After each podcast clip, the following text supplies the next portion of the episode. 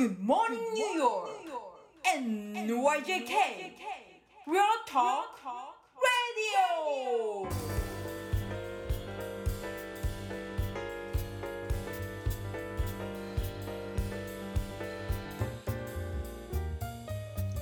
はい、皆さんおはようございます。田中慎太郎です。おはようございます。こう田中です。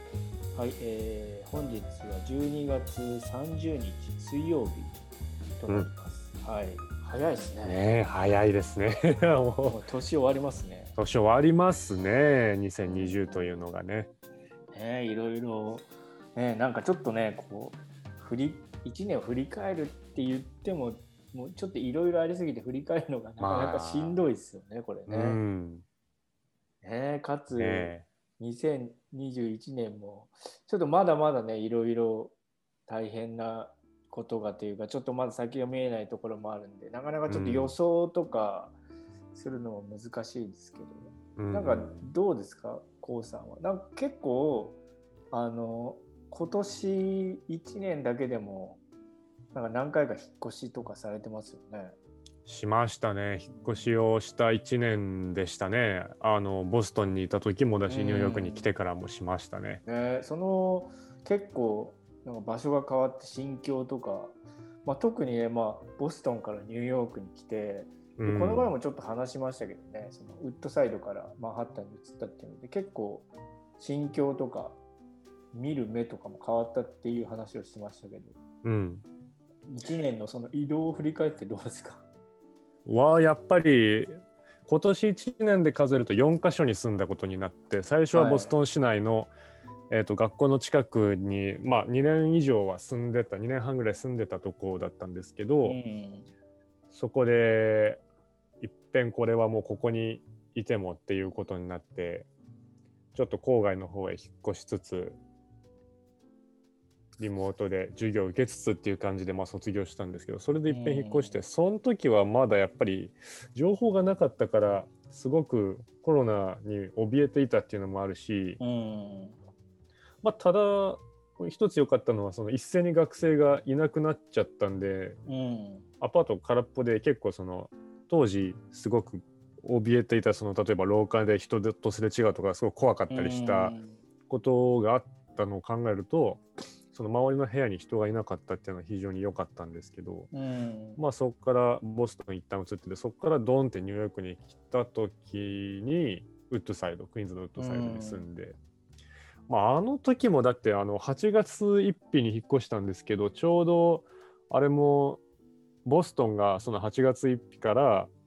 州の外から来た人にはこうこうこういうのも検査と証明書をもう全員に義務付けますみたいなアナウンスをした日が、うん。そう8月1日から。でもう今日からそれが有効になりますっていうアナウンスを僕は聞きながら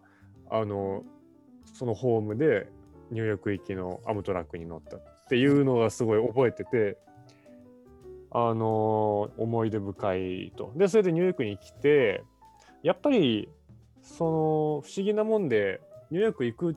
ちょい前ぐらいにやっぱり自分が普段お世話になる人たちのコミュニティがもうなんかニューヨークに移っていってたんですよ。ボストンコミュニティとやり取りをすることからだんだんシフトしていって、まあ、当時やっぱりやってたプペルのプロジェクトも全員ニューヨークにいたし、で慎太郎さんと一緒にトリオうん。やることになって、あれだって僕以外全員ニューヨークだったわけだし、うん。なんかそういう風になっていってでドンって移った時にあようやくなんだろうみんながいいるっていうイメージだったうん。ニューヨークにドンって来れたっていう、そういう距離のなんか近まった感じはすごい感じたのがあの8月でしたね。2020年の8月でしたね。うん。結構あれですもんね。その来る段でも例えばそのあのペンステに到着するんだけどそこからウッドサイドまで行くのは電車が安全かどうかとかそうそうそうそう。してたもんね。そういやわかんないですからね。やっぱ見たことがなかったから状況を。どういう感じなのか。そうね。当時もでも、僕は割と電車に乗る乗ってたけど移動するのに、でもやっぱ一部ではねまあいまだにそういう人いると思うんですけどうんうん普通にね地下鉄乗るの怖いっていう人もいるし確かにでも今も割と混んでる時は混んでるんでその当時で僕も今のたまに乗ってすげえ混んでんなって思う時の状態がその時だったらすげえ嫌だったと思う。そうですね。その時から考えても結構やっぱり僕自身の心境も変化してるし状況も多分変化してるし、うんうん、って思うとすごいなんか感慨深いよね。いや感慨深いですよ。まあそれにあとも、まあ、やっぱり知らない土地に行くっていうのが大きかったかなた例えばですけど今じゃ例えばちょっとフロリダにどうしても行かなくちゃいけないとなった時に、フロリダってみんな電車どれぐらい乗るんやろうって気になるじゃないですか、ね、はいはいはい、それが一切分からなかったのがちょっと怖かったんかな、ね、でも実際来てみて 来て初めて目目にして分かることもやっぱりあってニュースとかのあれでは分からない、ね、いやそれはありましたね。例えばボストンでのマスク着用率と当時の8月のニューヨークのマスク着用率は違いますからね、やっぱり見てて。え、どっちの方が高かったですか？ボストンのが高かったです。あ、本当？へえ。そういうのとかも来て、やっぱり、あとみんなのそのディスタンスの取る感覚、ボストンは6フィートっていうのを、そのお店で並んで全員が一方向向いてようが守ってたんですけど、うん、僕、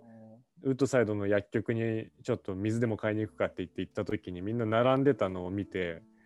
ボストンの感覚の半分以下でみんな平気で並んでてびっくりしたっていうのはある。まあニューヨークの場合ねまたエリアでもちょっとずつ違ったりするからね。うん。なるほどね。まあでも確かに来ないと分かんないっていうのはあるよね。うん。そうそれがそれが8月。も結構前だもんね。まあ8月もだいぶだって半袖でしたしね初めてトリオで対面した時。でまあそこからクイーンズちょっと過ごしてまああの当時プペルがすごい大きなプロジェクトやってたんでそれをあの一生懸命こなすっていうので毎日の時間を使いつつ一旦それが終了してなんかこうどうしようかなっていうような風になってた時にたまたまマンハッタンに空きの物件を見つけてね、なんかラッキーですよね、それはね。うん、ラッキーだなと思って。うん、なんか今だと確かにいろいろなところで家賃が安くなってて、で、実際にね、その、引っ越しする人とか、例えば友達、それはあの DC の友達なんですけど、うん、まあアパートに住んでる中で、あの、まあ割と多分人が出ちゃって、あのアパートも安くせざるを得なくてでまあそれは大家さんが多分いい人でその僕の友達夫妻が住んでるとこよりも広いところでもう少し今払ってるのに安くするからそっちに移らないかみたいなオファーをしてくれてなんか移ったりとか。まあでもこっちでもねあの見てるとまあもともとねすごい高い物件があの少し安くなってるっていうのはたくさんあるんで知り合いでもね、うん、引っ越しするっていう人いますけどでもまあそれもちょっとエリアによるけどね。うん。多分マンハッタンが安くなってんのかな。うちの近くとかはあんまり安くなってないかなって感じだけど、うん、だから本当多分タイミングはすごい良かったんだろうねそのマンハッタンに移ったのはね。ですね。すごいそれが良かったと思うし、うん、まあやっぱりあと環境を変えるということの意味の大きさも感じた感じはありますね。やっぱりでも全然感覚が違いますか？そのウッドサイドとマンハッタンでも。まあこの前ちょっとそれも話しましたけどね。うん、まあやっぱり全然違う上に意識の持ちようも違ってくるし、うん、なんだろうな。あの全然まだマンハッタンのコミュニティの中に入れたかっていうと全然、まあ、コロナだし、まあ、コロナじゃなかったとしてもまだそんな引っ越してすぐ入れるわけではないと思うんですけど、うん、なんか例えるならあの高校のグラウンドでや練習してたんだけどあの甲子園の球場の隣に引っ越して毎日そこを通るようになったみたいな。あなんか なんかちょっとこう毎日目にするから、はいはいはいはい、なんかあここが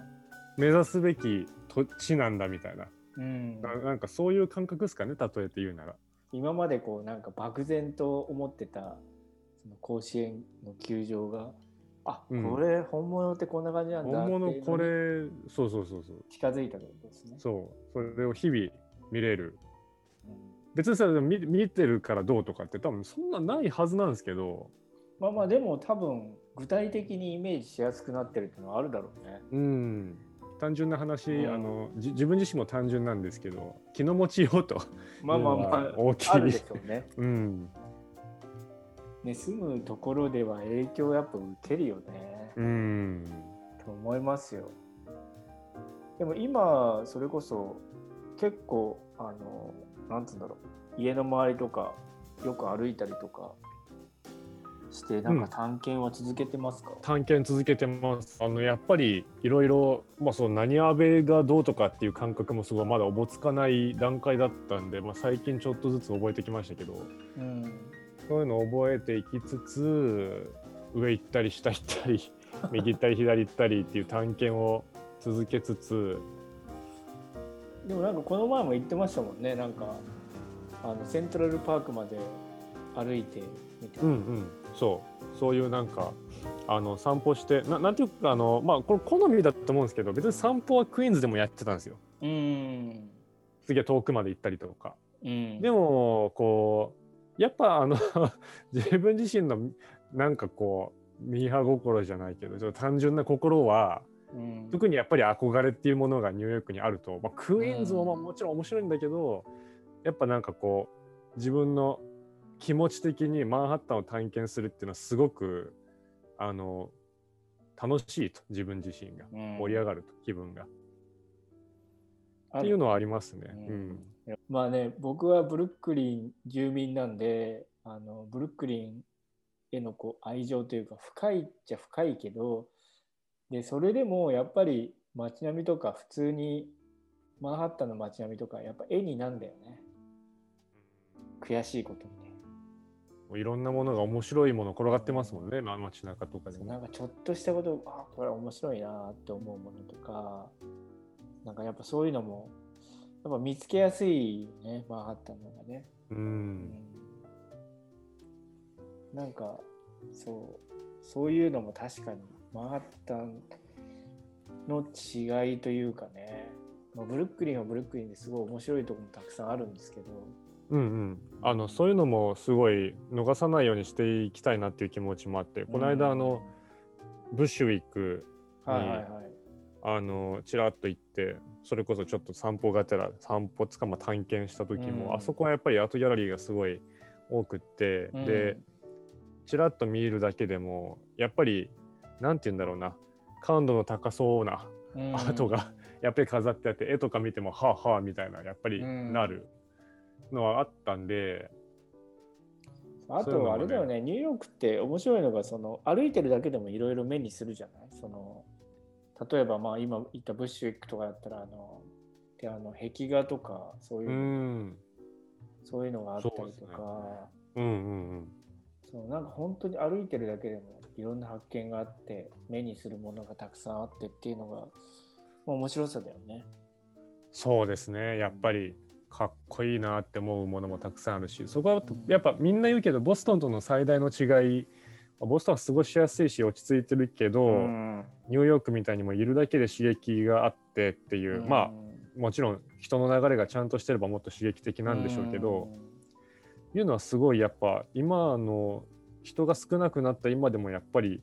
感じるしうん、うん。そうですよね。うん。うん。まあ、そこは面白さだからまあ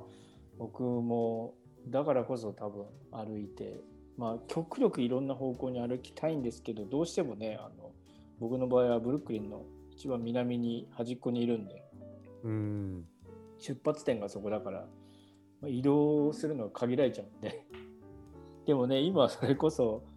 あのコウさんだったら結構真ん中にいるじゃないそのマンハッタンの。だから本当にこそうですね。四方八方ちょっとコースを変えるだけでいろんなものの見方が変えるっていうのはなかなか面白いよね。そうなんですよ来年もじゃあ引き続き探索を続ける感じですかね。そうです探索を続けて人と会ってで、えーちょいちょいやってる日本の仕事とかもキープしつつ、こっちの仕事を増やしていくと。まあね、ちょっとまだあのなんかはっきりとしたことが言いにくいけどね 2021年まあまあすっごくね雑に言うと頑張りましょうっていうことですよね。そうです雑に言うと頑張りましょうと。頑張りましょうと。ちょっとトリオのやつもね、あのうんもっとね、一生懸命活動を広げて頑張りたいですね。頑張りたいです。というわけでね、はい、あのトリオの方もあの皆さんからのご支援を募っていますんでということで、はい、はい、ぜひぜひお願いします。お願いしますということで、こんな感じでいいですかね、2020年の締めくくりは。そうですね。まあ2020にふさわしいんじゃないでしょうか。この割とどうしようもなく割とどうどうしようもなく終わっていくいく感じがね。そう。はいでも僕らには2021は来るんですよ。そうですね。やって。うんそう。そしてまあね、年が変わることで意識もね、ちょっとね、前向きになそうです。るんじゃないかなっていうのもあるんで、まあね、ただ単に時間が過ぎてるだけじゃないかっていう意見もあるかもしれないですけどね、やっぱりちょっと2021年ってもっと希望を持っていきたいですね。ですね。うん、はい。というわけで、ね、あの残り少ないですけど、今年も皆さん、お体にお気をつけて、良い新年をお迎えいただきたいですね。はい。はい。田中メディアラボ